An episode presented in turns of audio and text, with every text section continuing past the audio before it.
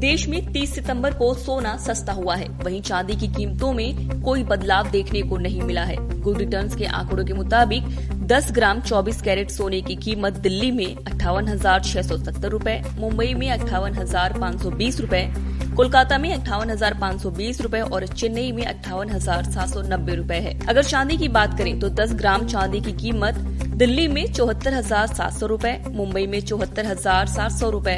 चेन्नई में सतहत्तर हजार पाँच सौ रूपये और कोलकाता में चौहत्तर हजार सात सौ रूपये है